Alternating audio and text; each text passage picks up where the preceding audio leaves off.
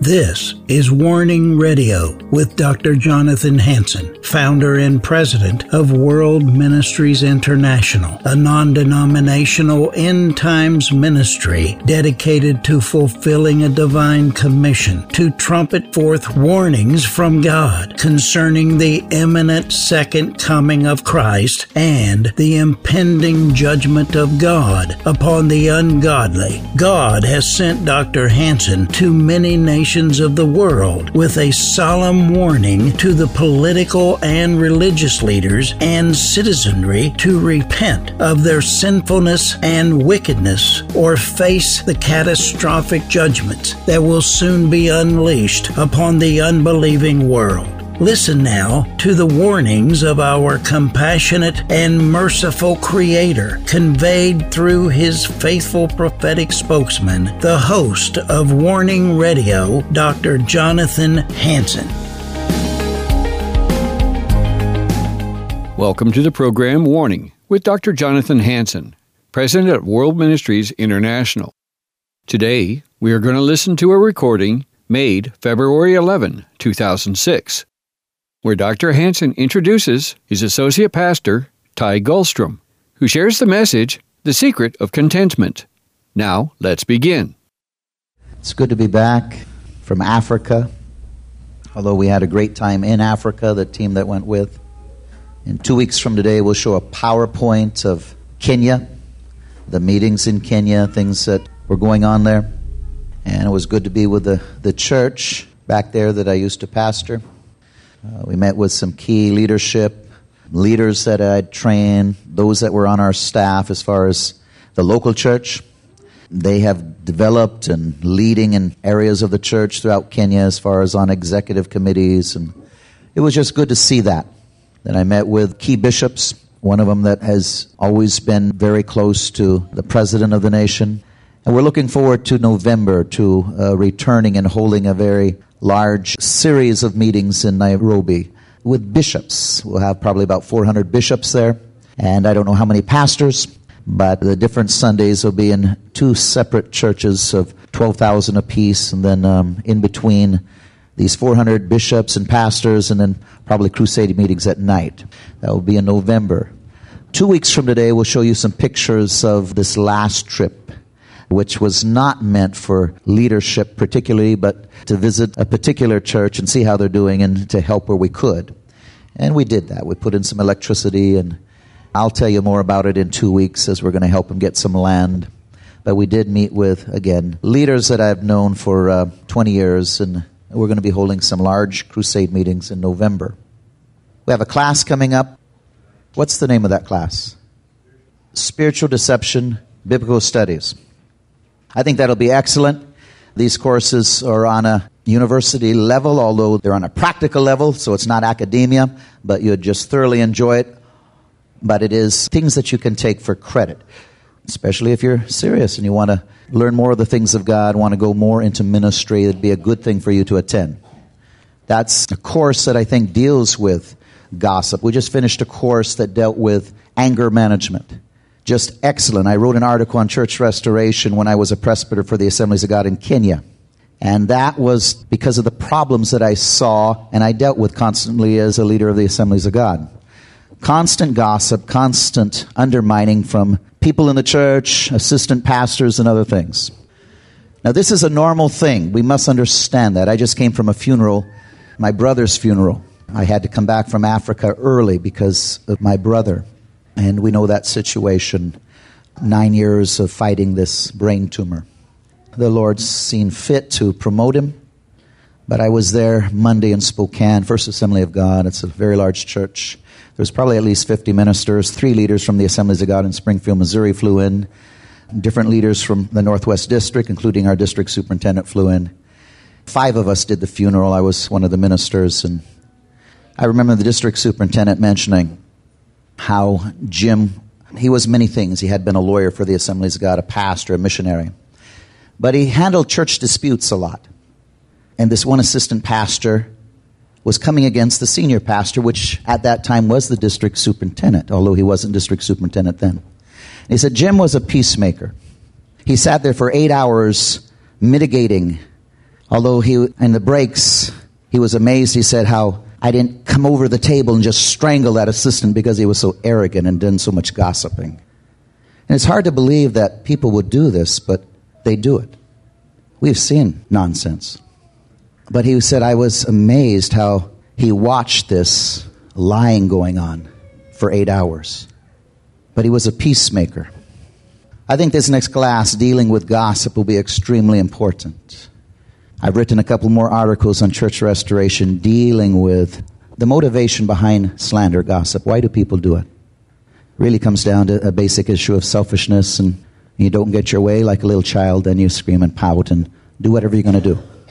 I mean, that's a very basic explanation. But for 10 hours, we'll break it down. And then through your self study, what is the motivation why people cause problems in churches and ministries? Why do they cause trouble? Why do they gossip? Why do they try to separate and malign? Why don't they meet properly face to face with the leadership? Why do they refuse? You know what I'm saying? It's amazing for 30 years as I've worked on different committees, denominations, and yet you'll have the same people within that group that would judge somebody else for behavior, for sin. And these are the best people they've ever worked with. But when something goes wrong with them, then no longer these very men that are the best people are the best people. Now they're yes men. Now they're this. Now they're that. It's just so sad. So sad. And what I do is I deal with problems in the world, in the government, and in the church.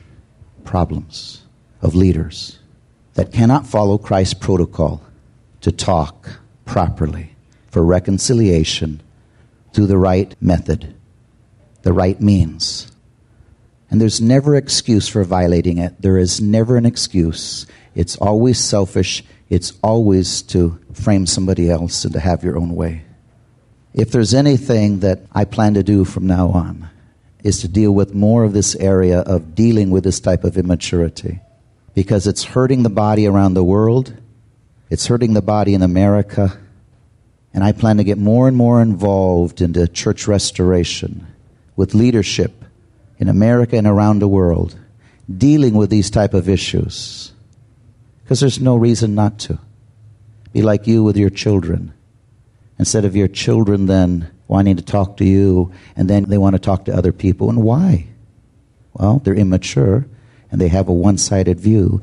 But then the bottom line is they want their way, and to do that, they have to hurt you. It's the same way on an adult level. Do you understand what I'm saying? It's wrong. There's no reason for it. Church restoration goes to the person and goes direct to restore the relationship. To restore. To restore. To restore a relationship. To heal it and make it stronger. And when you violate it, you're not restoring, you're hurting that relationship. You're abusing it. We learned in that class on anger three sins are justifiable injustice, idolatry, and betrayal. Whenever you don't go to a person that you have a grievance in them alone, that's injustice, it's betrayal, it breaks a relationship. And when you go and you go alone, it's to restore the relationship, to heal it, to make it stronger. Amen? And if I have to bring in another pastor, it's then to, again, to restore and heal it. Not to embarrass, not to condemn, not to separate, but to heal. So the friendship can be stronger, not separated. These are the motives behind it. That's why I'm so strong on church restoration and protocol. When you violate it, it hurts. There is no, no, no excuse. If you violate protocol, your own integrity is up for question. What's the motive? What's the intent? Why? Because it's not what Christ commanded. See, I'm very strong on this. I dealt with it before I ever moved to America. I've dealt with it since I've been in America. I just came back with a funeral and talking with pastor after pastor, telling me their war stories of the problems. It's a problem that has to be dealt with and continually dealt with in the organized church. Because the enemy cannot destroy the church it's within the church, carnality, the soul is the will, mind, and emotion. When it's not submitted to the will of God, that is what destroys the church. And we all in our life has hurt the church, haven't we all? Sure, we all have. And we all struggle with this until we die because our carnality is constantly, it never totally dies forever. It resurrects whenever you get upset. Doesn't it? If you don't think it never resurrects, I would like to be with you 24 hours and I'll say, oops, it resurrected. Oops, it resurrected. Oops, it resurrected. Somebody cuts you off and what do you do? I don't know what you do. Maybe you're cool as a cucumber. Maybe you get mad. Maybe you, I don't know. But our carnality always resurrects. That's the carnal nature. It's understandable. And to some extent, it's normal. But we can continue to let our will be submitted to the will of God and to understand it and to make sure it stays where it's supposed to be. And when it resurrects, we say, God, forgive me. And if we hurt somebody, hey, forgive me. And we continue. And we forgive one another. Amen? That's what we're supposed to do. I'm very strong on it because I'm very strong on church restoration, on healing, on relationships being stronger, not being separated. I'm very, very strong on it. I've been that way for 20 years. Praise the Lord. Okay, Pastor Ty, you had an announcement. Amen. I'm going to have Sister Terry come up, if you would, Terry. We want to acknowledge, Pastor, that we know you've had a difficult time. And when, when you were in Africa, we were and found out that your brother had passed away, we were well, we were grieved because we've uh, we've been battling in, the spirit, as praying as uh, for the last uh, what's it been nine years or so. And I remember when I first started dating Tamara at the very beginning, 1996. I think it was that year uh, that he was diagnosed. So as long as I've known Pastor and, and, Pastor Jim and the whole family, I've known about the struggle that uh, Pastor Jim has gone through, and and I know how it's been very hard on Pastor Hansen. And we prayed very hard as a life group and as a church that when the when it came that we know that uh, the funeral was going to be on Monday, and we knew you weren't getting in town until Tuesday, we were not comfortable with that. We wanted so much for, for Pastor Hansen to be at his brother's funeral, and so we prayed that God, that they would answer the email, see the email, be able to change their flight and get back here. And when we found out within about a day and a half later that that truly happened, we were very excited that the Lord orchestrated all those plans that he could come back and not only just be a part, but to, just to be at his, at his brother's funeral, which I think is very important for that grieving process, that closure process. And, and to know that you come back from an international mission trip and then go straight to Spokane to your brother's funeral is, I don't know how to relate to that, other than I know it was very difficult for you. And we just want to let you know that we love you very much and we care about you very much and we're grieving with you very much. There's a card that we I didn't get a chance for everyone to sign it. I apologize for that. I've been trying to sneak it around here as much as I could. But uh, one thing I know that though maybe not everyone's signatures on here, all of our hearts are are with you, and we love you very much. And uh, we're getting something together that we want to present to you probably in a couple of weeks. is what we're hoping. And I'm going to have Terry just acknowledge because a lot of you have contributed to that. And if you want to contribute to it, let me know. Pastor, we just wanted to, as a church family, be a support to you in this time. And like Pastor Ty said, you know, we, we do grieve with you, and we know that it's the card that I already gave you, and it said, you know, the impact of one life. And so we know that Jim's life had a big impact, and that he was submitted to the potter's hand, and he really did a lot for the Lord used his life. And, um, you know, the limited years that he had. But we just, um, we want to let you know that we appreciate you and, and what you're going through now. And so we wanted to do a card from your church family and then give you a tangible remembrance, something that you could, it's a plaque that we're putting together, personalized plaque. We want that to just be a reminder to you that your church family loves you and, and that we appreciate what you're going through and, and we want to be there for you in whatever way we can. God bless you. I'd like to, to pray with, for Pastor. Pastor EJ, Pastor Tom, would you come? I just felt impressed that we ought to pray and ask the Lord to continue to minister to Pastor Hansen. And obviously, we're talking about more than just Pastor Hansen, but the whole Hansen family, and uh, that the Lord would just bring his comforting. I know Pastor and, and Jim were very close, and as I look at my sons, Jeremiah and Isaiah, and they're about the same age difference, I think, as Pastor and Jim were. And just for me to envision someday that relationship being broken up early by anything uh, you start to to really grieve. And so uh, I know that uh, there's many memories that come to pastor's mind of growing up from children into adolescence and into adulthood of things they got into, and and many memories and many things that uh, are a flood of memories for him. And and so we want to ask the Lord to really bless Pastor Hansen uh, first and foremost, and the whole family. And so, Lord, we just again don't know what to say other than we just need you. Lord, I pray, Holy Spirit, comforter, you are truly the God of all comfort. You are the, truly the one that brings to us stability, even in the midst of instability, Lord.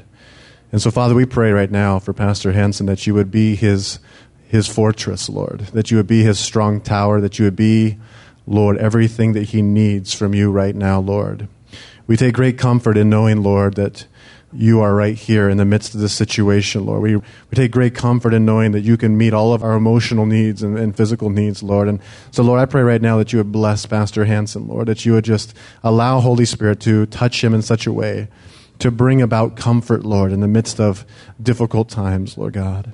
And so, Father, we recognize that you are so awesome and so wonderful. And we just, again, want to say we love you and uh, we love Pastor Hansen and the Hansen family. We love Pastor Jim. We're grateful on one hand that he is with you, Lord. It's where we all aspire to be. That is our hope in Jesus Christ. Yet it's difficult for us that he's not here with us, Lord. And, and so, Father, I pray that you would comfort Pastor, comfort all of the, the Hansen family. I pray for Paula and for the children, Lord, and for Grandma Bubbles and Grandpa Hansen. Lord, Father, we just pray that you would be the God of all comfort to the Hansen family right now, Lord God, that you would be with them, be so near to them, Lord God. May they find stability in this difficult time upon Jesus Christ. And Lord, we recognize how you've used Pastor Jim in such marvelous ways. He's had a great influence on many people. And the testimonies that came forth, I'm sure, at the, at the funeral were a testimony to what Jim has done for the kingdom of God, that he truly is causing that ripple effect that has blessed people. And we recognize, Lord, that even through his death, the same way that through your death came life, that through the death of Pastor Jim, that life has been had, that you have used his death to touch people, Lord. And Father, I just recognize that there were probably people at that funeral and people that have heard about this that were deeply touched and even convicted about their own relationship with Jesus Christ.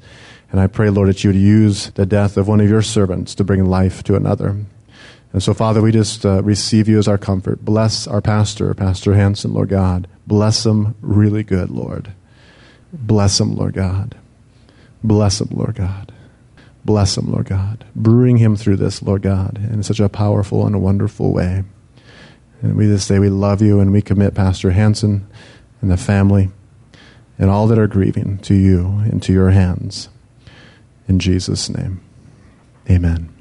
I didn't obviously know that they were going to do that, but uh, I, I, do deeply appreciate that.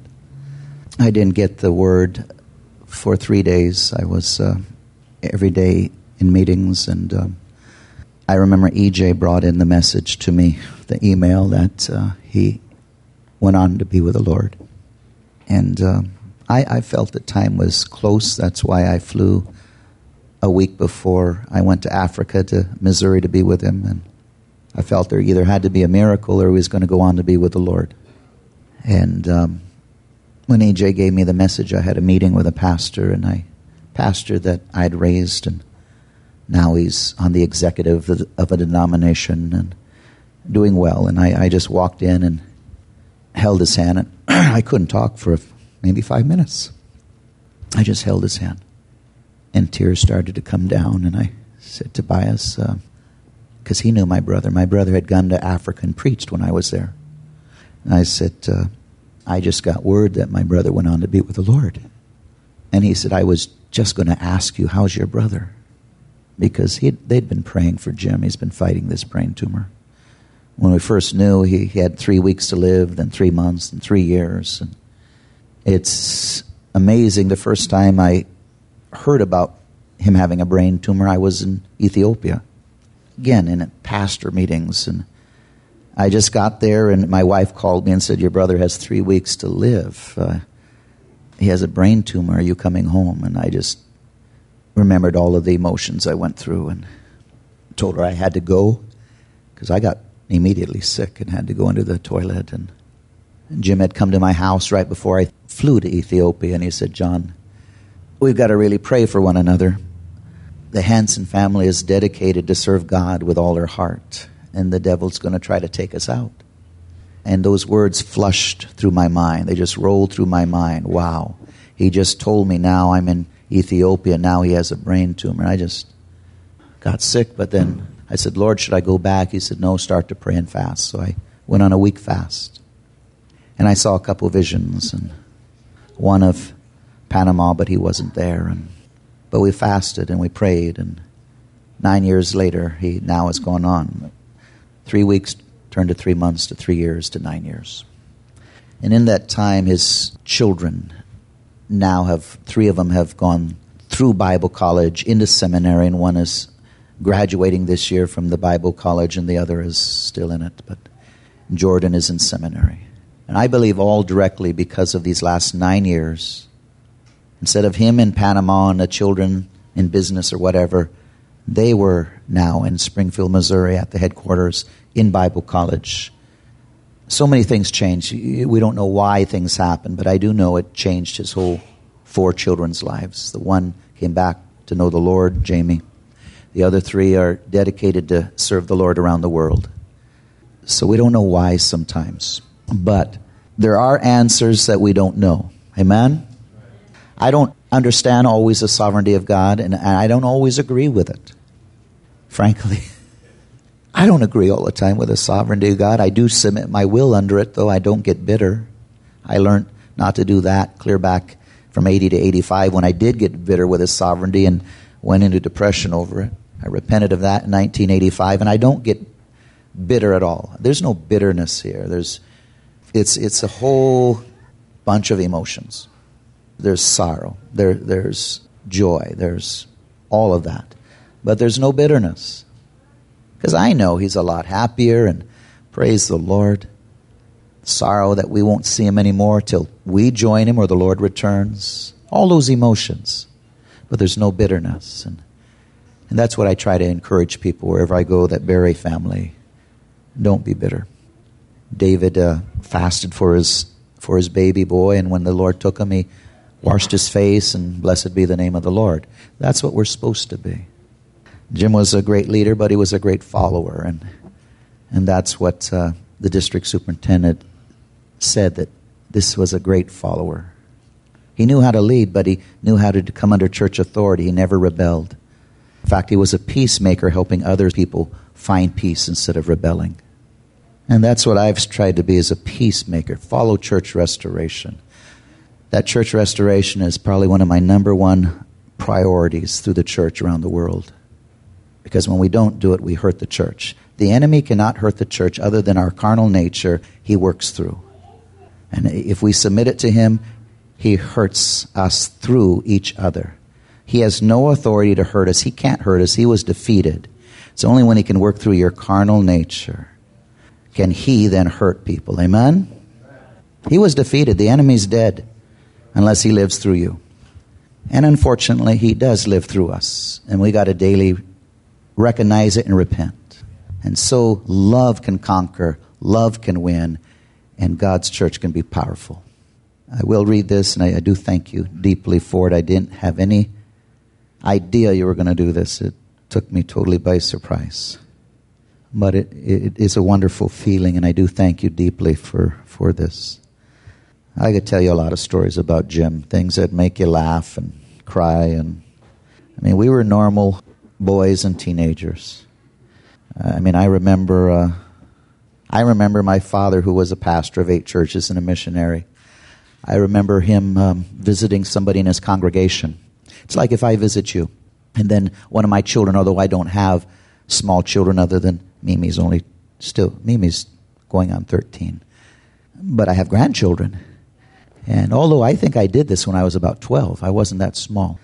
But uh, my parents were upstairs visiting, and, and I, uh, Jim and I were downstairs. And we saw some mice, and there was a mouse hole. And we thought, we, will help this precious lady my dad is praying for. And so we're going to get rid of her mice. So we got some paper and, and uh, bark, and we're going to burn these mice out. Well, that's a bad idea. Although, you know, you would think 12 and 13 year olds would have better sense because we're only a year apart. He's a year younger. And, but I did not think about burning down the house. I thought about uh, smoking out the mice. Well, we lit the fire, and the adults came, and uh, the house did not burn down, but we sure felt smoke.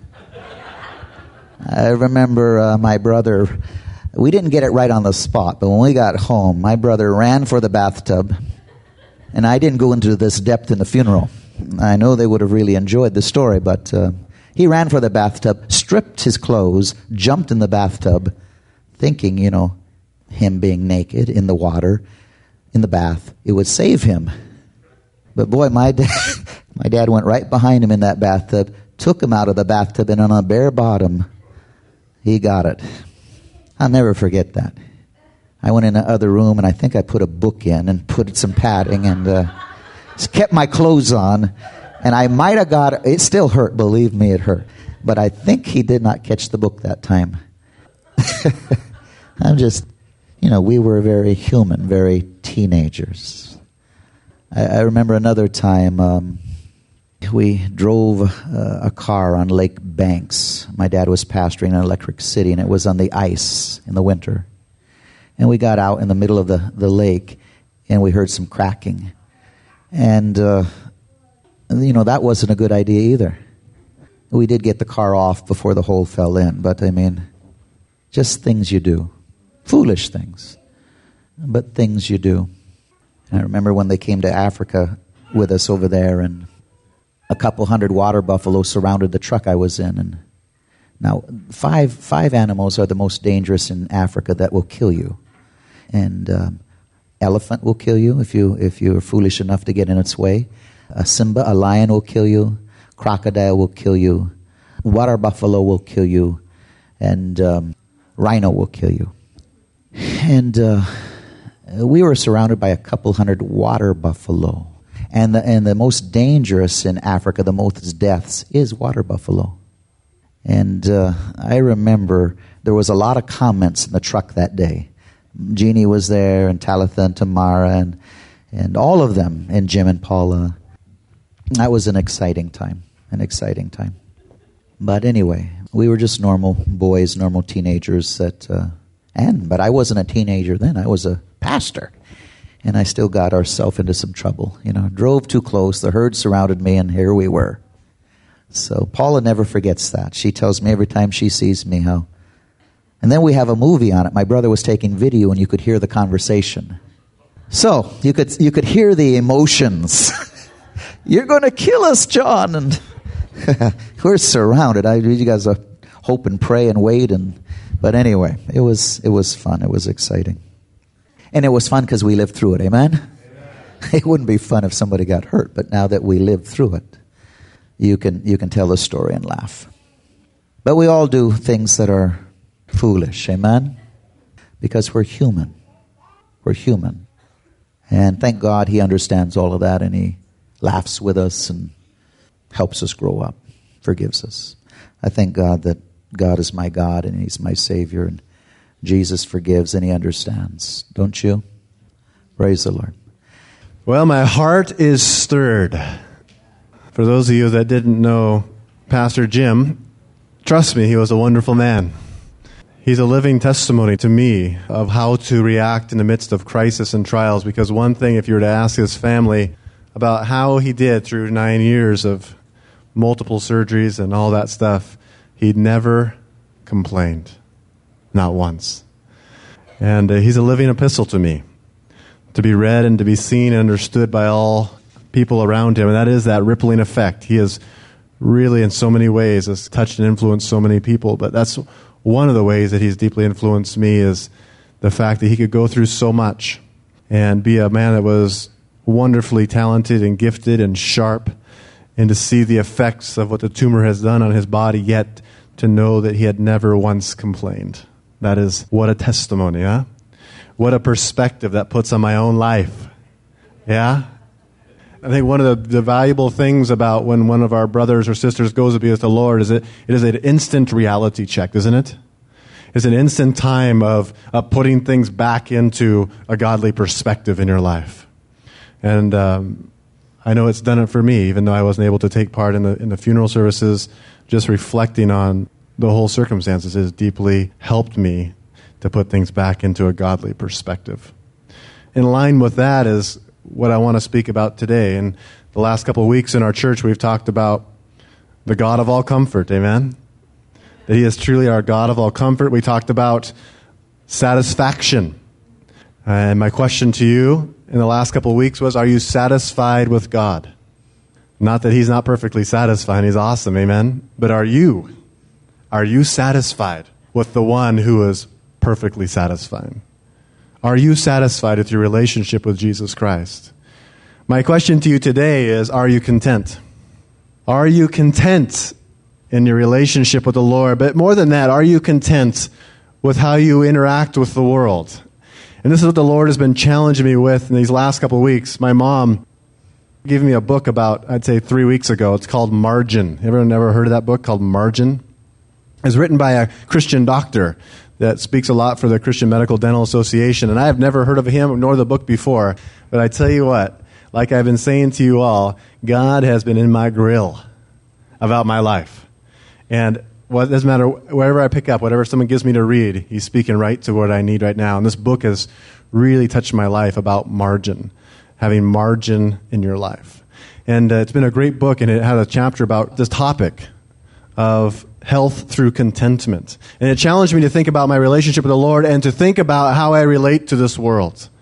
Paul said, I think it was in Philippians chapter 4, I think it's verse 12, he says, I have found the secret of being content through all things. And I started meditating on that verse, and he had found the secret of contentment. And when he started thinking about that, you think about the things of, that's promoted in this world. There are a lot of things that are promoted in this world that'll say this is how you find contentment.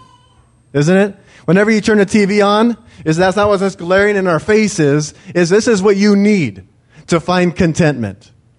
And this culture, like I believe no other culture, probably in the history of the world, where you can go almost anywhere, there'll be billboards, there's always advertising, there's always this thrust of this is how you find contentment. And Paul said that he found the secret of finding contentment. And it challenged me to ask you have you found the secret of contentment? Amen? So we're going to talk just a few minutes today about contentment. You know, when I went to Romania in 1996 and then the next year, 1997, when I went to Africa, and I came back, I really had a hard time. I've testified to you before that the culture shock wasn't going to Africa, it was coming back to America. I, I, seemed, I was thirsting after the Lord. I was, I was really only kind of a new believer, only a couple years in the Lord, and really, for the first time in my life, making a solid commitment to follow Jesus Christ. And I was thirsty for the Lord in 1997. And so when I went to Africa, there's so many things about Africa you can talk about, but simplicity is going to be one of them. And one thing that amazed me is we went into this huge slum area. And uh, maybe Pastor knows the statistics, but you go into this huge area and it's just acres and acres and acres full of mud and dung huts covered by tin. And there must be tens of thousands of people. One million people. Is that the one we visited? In Kibera. One million people just slammed into this, how, I don't know, maybe five or ten square miles. A million people. And we went there one night and we walked through. And, it, and, when you get to the entrance of it, I mean, you get, you're amazing through all these things. And you're, you're walking over, I mean, their, their sewer system is the pathway you're walking.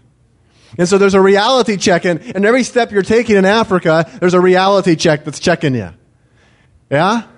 And so you're, you're walking over, and, and you got the sewer system that's the same thing as the walkway, and, and you, just the smell and the atmosphere. I, like I said with Liberia, I can explain it to you, but it's something about hearing it, about smelling it, about tasting it, that I cannot communicate to you. And we went to it was a Wednesday night, I believe, and it was, the, it was the life group night. And we went out and we went into the slums to the life group that was established in those slums. And to see the joy, to see the contentment upon those Christians was the single most overwhelming thing that happened to me in Africa. I went to the, the lowest of the low. I went to the people that are on the, the lowest of the socioeconomic place in the world, probably. I had to spend a lot of money to go there. But I went there and I saw the people that, by the world's perspective, are the very lowest of any resource materially. But one thing I found in those Christians was joy and contentment. And I tell you what, they did more for me in showing me that than anything I did for them. Sure, we gave him some money and we, we you can't buy contentment. We try, don't we? We try so hard to buy contentment. And this world would tell you that you need to buy contentment. If you have this, or you're at this platform, this pecking, then you'll be content. But it's not true, is it? Some of the most discontented and unjoyful people are the ones that have the most material possessions. It's true, yeah? And what I saw in Africa was the people that had nothing. They had nothing. You go into their mud hut, and I have great pictures of it. And it's just a small little thing. It might be 10 feet by 12 feet. And there might be a family of six or eight or 10 in that thing. And all they have to separate a room is maybe a, a, a curtain or something. But they would come and they would give you nuts and, and cocoa. And they wouldn't have enough for themselves, but they were sure happy to bless you with it. And to see how excited and how joyful. They had nothing, but they had everything. And that so stirred me. And I didn't know the word contentment. I haven't thought about it. But as I've been meditating on the Lord just challenged me about my contentment in my relationship to Christ and my relationship to this world. He brought me back about nine years ago to 1997 and says, That's what you were attracted to. They had freedom because they were content. And he's challenging me, and I want to challenge you is that a lot of times we don't have freedom because we're in discontent. We're always looking to the future. You see, one thing about America that I've seen, and I don't see it all over the world, is that we always bank on the future. We always think that we have the future. We think that tomorrow is really going to be there, and next week, and next month, and you can plan and do this, and you got all this strategy for contentment and security. We believe we own the future. We can invest in the future. We know the future is going to be there. And one of the wonderful things about funerals is that reality check, if you let it, will cut that down. That we don't own tomorrow or next week or next month. Should we be wise in planning? I'm not talking about that. But recognize that the Lord owns your breath. He can take you whenever He wants. Amen? And we need to find contentment. I want to spend just a few minutes talking about contentment. I talked about the freedom that comes with contentment. Paul says that I have learned to be content, whatever the circumstances. I know what it is to be in need, and I know what it is to have plenty. I have learned the secret of being content in any and every situation, whether well fed or hungry whether living in plenty or in want. See, Paul learned the secret. And the one thing that I want you to, to leave with today is have you learned the secret? You're not going to learn the secret today. You're not going to learn the secret because I preach about it. The secret has to be revealed to you, and you have to respond to it. That's one thing of the fallacies. You think if you just hear something, that means you own it. You don't own it. You will not leave here with contentment if you don't have it today. But the challenge I want to bring to you today is I want to make you a little bit uncomfortable. Is that okay? I want to bring just a little bit of uncomfortableness to you. Not condemnation, but right up to that edge. Okay? If I get to the condemnation part, just start, give me a sign or something. I'm going to get right up to condemnation. I'm hoping it's called conviction. You know, a conviction is a good thing, I think. I think we need a little bit more conviction on some of these areas of my life. I know I do. Because the Lord has challenged me and He says, Ty, you have a lot of discontent. Out of discontent comes a lot of things. Anger, a lot of times, comes out of discontent. And so what happens is we're angry. Why am I so angry about this? Why do I have this angry edge and, and this kind of thing? And, and it came down to the Lord saying, You're discontent. You need something more before you'll be content. And can I surmise to you, can you, can you fathom this possibility? If the Lord never did another thing for you, if He never, never brought another paycheck or another blessing, could we say that He's done enough for you? Does the Lord need to do more for you than He has already done before He can prove to you and you can find contentment in it? Do you need to have a higher economic scale? Do you need to make more money? Do you need a certain power or a certain influence, certain relationships? Is there something that you need before you're going to be finally content? The Lord is challenging me, and I hope He challenges all of us today. He's not just the God of all comfort. He is not just the God who wants to satisfy you, but He also wants you to find contentment in Him such that you, like Paul, can find the secret of contentment. The thing about the secret of contentment is there's one thing. You are totally dependent on God. He has to give you contentment. I believe it's totally the divine thing. Everything that's good and everything that's wonderful is from the Lord. Contentment is a gift from God, but like all gifts from God, there are conditions to them. Your will must desire it. He is willing to reveal the secret to you. He, was, he will do it in your life, but you must desire it. You must seek after it. You must want to find the secret of how to be content. And one of the things that I believe drives depression in our society, probably like no society on earth, is that we constantly are under the illusion that if we just get to this certain next step, then I'll find contentment. But the problem is, it never gets there, does it? It's like a chasing after the wind. Solomon tried it, and he said it was foolishness. He says, like chasing after the wind. Yeah? Contentment, it seems so intangible. We think that if I just, okay, then I'll, wait, I was just there last week. I had that thing. Now I'm so discontent. Well, maybe if I get this thing, or this relationship, or this job, or this thing, or this bill paid off, then I'll be content. And then you get it paid off. No, I was, I thought that was it. But maybe it's something else. And we go through this whole thing, and it's not so much on the conscious level, you know, it's really kind of built into us. And it's really built in and driven by this culture. This culture is so pervasive. The biggest thing when I looked at Africa versus America was contentment, discontent. We are in a nation of discontent. And you know what drives the economy of America? Discontent. Discontent. That's what drives our economy. That is why we're the richest nation on earth is discontent. Has anyone ever told you that before? I bet not. Discontent drives our economy. Envy and jealousies drives our economy. The author of the book that I've been mentioning, Margin, he says, what that's like, it's like planting a bunch of, in the fall time whenever you plant. Karen, when do you plant? I don't know, but you plant a bunch of weeds, right? You plant a bunch of weeds. You just fill up your garden with a bunch of weeds. One thing I can guarantee you, you have a lot of green stuff. But when it's time to eat, there's nothing to eat you'll be discontented. And that's what the world, that's what this, that's what America has sown into us. Just get more of the green stuff. But when it comes down to it, there's nothing satisfying in it. There's nothing that feeds you. There's nothing, and you keep going out and you keep trying harder. This economy is fed by our discontent.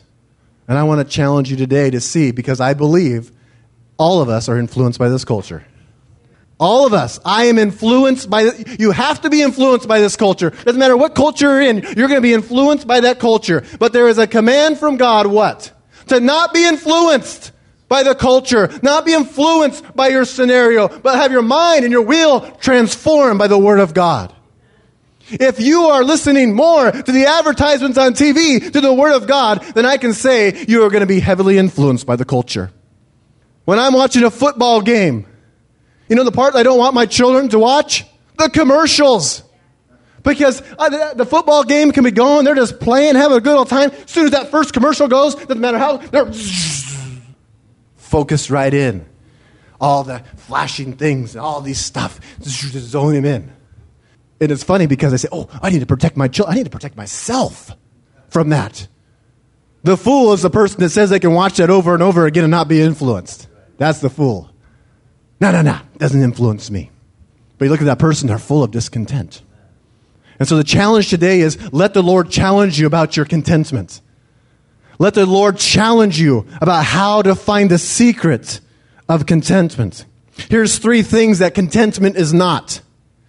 It is not pretending that things are right when they're not, but instead the peace that comes from knowing that God is bigger than any problem that he works them out all for your good.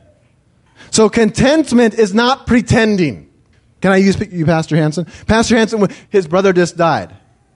That should be a, a very difficult time, and it has been. For him to pretend, oh, it's no big deal, no big deal, that is not contentment. Contentment is knowing that God will bring him comfort and meet him at the pinnacle of his need. Contentment doesn't mean that you don't cry, that you're not emotional, that things don't affect you. That is not a lack of contentment.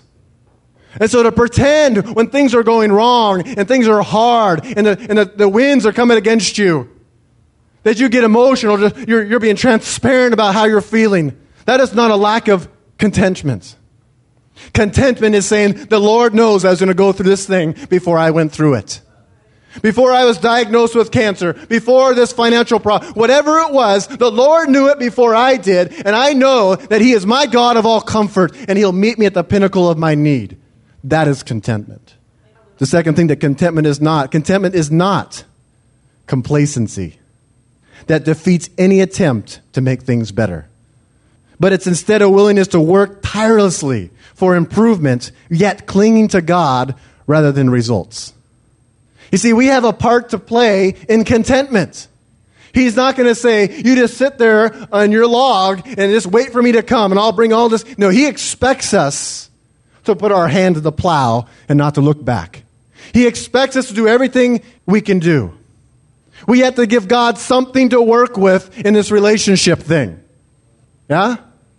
It's that whole thing of God brings the blessing on your journey as you're walking, as you're doing the biblical command, as you're doing everything you can in yourself and your relationship to make sure that you're on that path. God brings blessings. God brings contentment. Complacency is not contentment. The third thing, it isn't a feeling of well being that's contingent on keeping circumstances under your control, but instead a joy that exists in spite of circumstances and looks to the God who never varies. And so your circumstances and all your ducks don't have to be in a row. And if you're able to control all your ducks and you're trying to control everything and keep things at, at bay, you know, in your relationships with your, your spouse or your children and all these things, you're just trying to keep everything under control, that is not contentment. Contentment means that even when circumstances rise up against you, even when you're in a hard time, when there's relationship problems, financial problems, whatever it is, that you're going to say, My God is bigger than these things. That's contentment. That is contentment. You see, there is truly a freedom in contentment. Everything about this world would say that's a lie. Everything that's promoted in this society would say that's not true. But there is freedom in contentment. You see, the freedom and contentment means you don't care if you're rich or you don't care if you're poor. That's not a popular gospel, is it? Do you desire to be poor? I'm not asking you to. My point is, contentment doesn't care. That's my point. Will God provide for your needs? Depends on who your God is. If you are your own God, who knows what might happen? Eh, but if you're truly in a living, faith filled relationship with Jesus Christ, then He knows your need. He knows every need that you have. He knows how many hairs on the head. He knows everything you need emotionally and physically and financially. He knows every need that you have and He'll provide for them the way that He sees fit, not the way that you see fit. The freedom and contentment is not caring whether you're rich or whether you're poor. Is that clear? It's not saying that we should go out and sell everything we have to be poor to find contentment. You'll be very discontent if you do that. My point is the power is in the not caring, but saying, Lord, whatever you will. I am not going to fight to be on a certain socio-economic thing. The world tells me in the United States I should do that. Keep pecking up, keep going up, keep going up. The power and contentment is not caring about that. And wherever God sees fit to place you, you are content in that. Doesn't matter if you're rich or you're lower, but you know you're where God wants you because he has put you in a place and an atmosphere to be able to communicate the gospel. And is it, is it true that the rich need to hear the gospel as much as the poor? And whatever influence and wherever we're at on the pecking order of America, that God wants to use you and your influence wherever you're at? See, I don't believe that God's going to make everyone in the church rich. Why? Because your only influence will be upon those circles. God is interested in all people. And so he's going to put you in a place that you're going to have the most influence. And if you keep fighting and fighting, I gotta be rich, I gotta be rich, I gotta be rich, he, he might allow you to be rich, but you're not to be in his will. And you're to be very discontent. Yeah? Contentment is not caring where you're at there and just saying, Thank you, Lord, that you have provided all my needs. Let me tell you a story about a lady in Vietnam. And she was a pastor's wife. And she wrote the CMDA with this letter several years back. It says, My dear friends, you know around here we are experiencing hardships, but we thank the Lord. He is comforting us and caring for us in every way. When we experience misfortune, adversity, distress, and hardship, only then do we see the real blessing of the Lord poured down on us in such a way that we cannot contain it. We have been obliged recently to leave our modest apartment and for over two months have been living on a balcony. The rain has been beating down and soaking us. Sometimes in the middle of the night, we are forced to gather our blankets and run to seek refuge in a stairwell. Do you know what I do then? I laugh and praise the Lord because we can still take shelter in the stairwell. I think of how many people are experiencing much worse hardships than I am. Then I remember the words of the Lord To the poor, O Lord, you are a refuge from the storm, a shadow from the heat. Isaiah 25 4. And then I am greatly comforted. Our Father is the one who, according to the Scriptures, does not break the bruised reed, nor does he put out the flickering lamp. He is the one who looks after the orphan and the widow. He is the one who brings blessing and peace to numberless people. I do not know what words to use in order to describe the love the Lord has shown our family. I can only bow my knee and my heart and offer to the Lord words of deepest thanks and praise. Although we have lost our house and our possessions, we have not lost the Lord. He is enough. With the Lord, I have everything. The only thing I would fear losing is his blessing. Could I ask you and our friends in the churches abroad to continue to pray for me that I will faithfully follow the Lord and serve him, regardless of what circumstances may be? As for my husband is concerned, I was able to visit him. I was in prison this past summer. We had a 20 minute conversation that brought us great joy.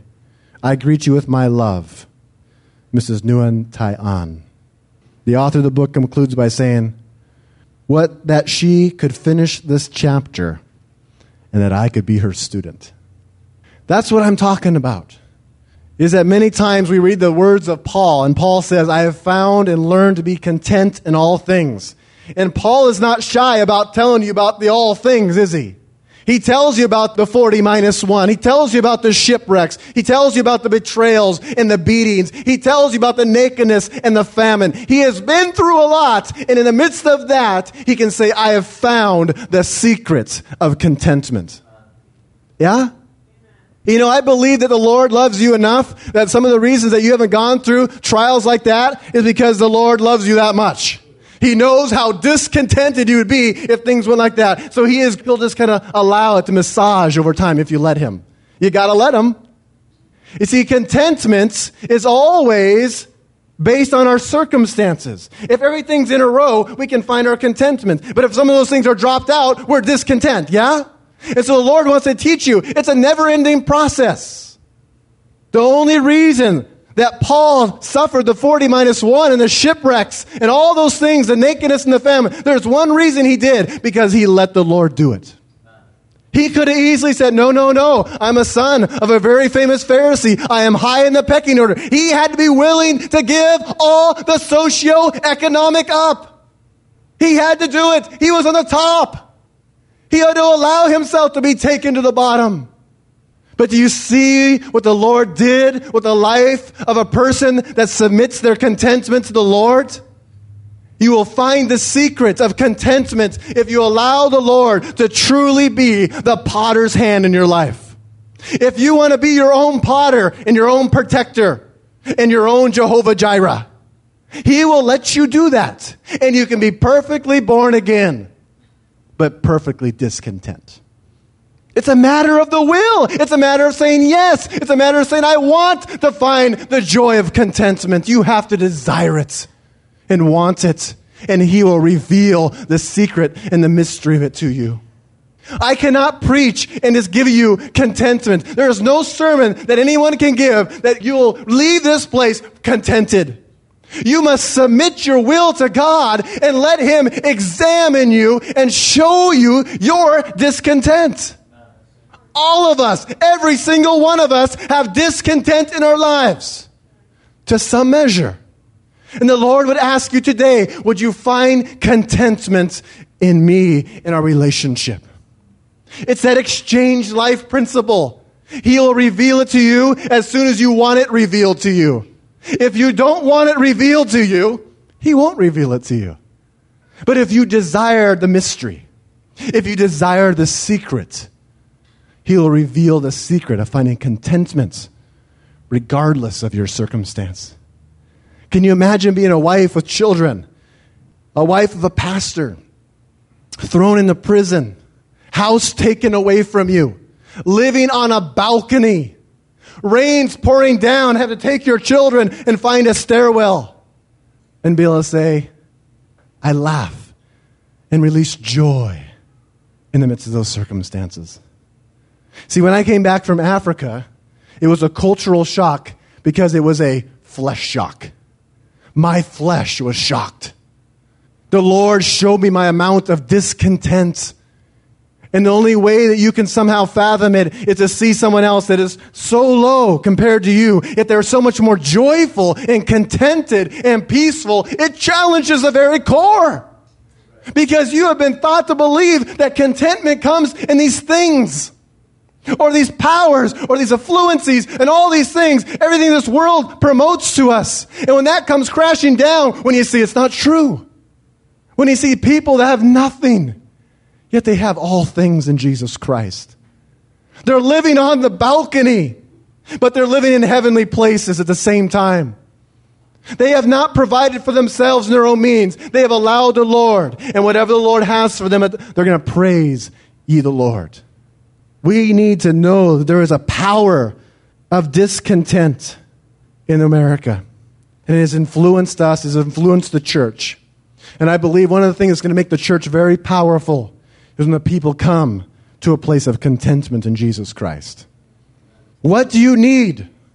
What is it that you need? Let the Lord challenge you to that. Not just right now. Meditate and pray. Lord, show me my areas of discontent. There's a man named Immanuel Kant that says this. He says, give a man everything he wants. And at that moment, everything will not be everything. Did you catch that? Give a man everything he wants. If I go up to somebody in this car, give me, just give me the list. Every single thing you want. And you can say, I would be fully content if I just had these things. And if I could somehow supply every one of those things, ah, right then, everything would not be everything you would always want more. Yeah? That's the power of discontent. There is no end to it. You'll keep striving after it. And Solomon just explains it so beautifully. He tried and he tried. He tried this. He tried sex. He tried money. He tried power. He tried. He tried. He tried. He tried for a lifetime and he says, it's foolishness. It's like trying to grasp the wind. It's foolishness. I said it before. If you go outside this church today and go down to the supermarket and you start going out and trying to catch the wind, people are going to say you need to be institutionalized. Because you'll be running around grabbing the wind. That's the foolishness of chasing after things. That's the analogy. Do you understand it? That's how foolish it is in the eyes of God when you go after things to try to find contentment. It's as, as, as foolish as going around like this. We would call the police and we'd have them arrested and taken away if people were doing that. That's the foolishness of discontentment. It's the same. Now recognize, it says give a man everything he wants. It's not about the ladies here. Just if you give the man. So Vic, you're guilty. Luann, you're innocent. If you give a man, if you give a man everything he wants. Okay. So in America, over the last hundred years, we have seen much progress, haven't we? If you read the book Margin, it'll talk about progress. And what we got to recognize is that though we are grateful for the progress and certain aspects of the progress, the progress has in many ways has promoted discontentment. Let me give you an example. 50 years ago, if Tom and I were decided we're going to go take a mission trip down to Texas, and we were driving, it was 110 degrees out, we got the windows down, it's just smoldering hot. I remember back in 1990 when I graduated from high school, I drove with a buddy down to San Diego. We went down through Redding, California. You ever been there? Oh, it's horrible. It was like 100. I, I, didn't have air conditioning. I had a little Volkswagen, and, and I remember getting out of the car, and just, the seat was just saturated, just wet. Yeah? So 50 years ago or 60 years ago, if Tom and I were to go on that trip, we would be miserable. But one thing is for sure, we would not be discontent. Right? Why? There wasn't air conditioning. See, discontent feeds on invention. It feeds on progress. Is there some positives to air conditioning? If you got it. But the problem is, is there's always something that you don't got. And the world is very good about showing you that. And the commercials are, are wonderfully made to show you that you need this thing that you do not have. And that makes you horribly discontented. Yeah? You see, 50 years ago, Tom and I would have been horribly miserable, but we've been perfectly content. But if Tom and I were to take that mission trip today, we would not only be horribly miserable, we would be horribly and wonderfully discontent if we didn't have air conditioning in that car. And so what happens is when we get used to these things, see, in Africa, we're taking 99% of that stuff away. And so now I'm, of course, looking at the negative things of progress. Please, I'm not talking about the positive things today. There are positive things to progress. But I'm talking about the negative things of progress have made us very discontent. And the question is, when you look at the ladder and you look at the things and the people that have more than you, you can find a lot of discontentment about where you're at. But you want some power in your life? Get your eyes from going up the ladder and start looking down the ladder. Look at the, the people that have so much less than you have. If you want power to start breaking discontent, get your eyes from looking up and get it down to people that are less fortunate. You know, when Jesus says it's difficult for a rich man to enter the kingdom of God, everyone raise your hand. You're all guilty. You're all rich. Maybe you need a mission trip to Mexico to prove it, or a mission trip to Africa, or a mission trip to just about 90% of this world to prove it. But he wasn't saying about if you're a rich man in Bellevue he didn't say if you're a rich man in Washington or even the United States. He says if you're a rich man. That means when you look at the whole thing, the whole earth, whoever's, it's difficult. Why? Because we don't find contentment in the Lord. We find contentment in things, in power, and in position. That's why it's so hard for a rich man to enter the kingdom of heaven. Because of the fleshly discontents that we have. And the more affluence that we have, the more discontent we usually are. But if you have found the secret of contentment in your life, then if you are a rich man, it does not matter to you. Yeah. If you have put yourself out of discontent into the rich bracket, you're in a miserable condition. But if the Lord has put you there, you're perfectly content. Whether you're there or there or there, you don't care. Why? Because most of your asset you're using to feed the bottom of the ladder anyway. You're giving it away. I have a secret for you. If you have a hard time with materialism, if you have a hard time with dealing with discontent over things, over status, I heard this from a missionary about 10 years ago. I don't remember a thing he said other than this, but he says, if you have a problem with that, start giving it away. Oh, there's something inside you that says, no, no, no, no, no, no. No, no, no, no. I can't do that. I've built this thing. I need this thing. I believe that's the same question that Jesus asked that rich guy. I've kept all the commandments. I've done all the stuff. I do all the things. I pay all the tithes. I pray three times a day. Yeah? You've done well. Just sell your possessions and come follow me. Oh, that I cannot do. Yeah? Why? Because his contentment came in that. He didn't want contentment. He didn't want to trust the Lord, that the Lord would put him in any bracket he wanted. And he was looking at the Lord and saying, Wait a second. You don't own anything, Jesus. You're a bunch of ragtag people walking around Jerusalem. You don't have a place to lay your head. I can't find contentment in there, and I won't allow it to. You know, he was horribly miserable because his contentment came in stuff, and he wasn't willing to break it. See, the Lord is not wanting to make you poor, He wants to make you free. He wants to free you from discontent. He wants to free us all from discontent. The author of this book, Margin, this is his reflections when the Lord convicted him. Said, The pettiness of my own sources of discontent would be amusing were I not so repentant about them. I have been known to grumble when our house temperature drops to 60 degrees. Yet there are untold millions in the world who do not have shelter.